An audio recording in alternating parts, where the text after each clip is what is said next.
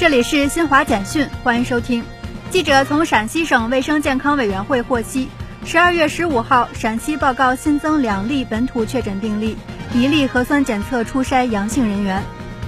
第七十六届联合国大会主席阿卜杜拉·沙希德十四号表示，联大新一年的首要工作任务是推动实现全球新冠疫苗接种以及疫苗公平分配。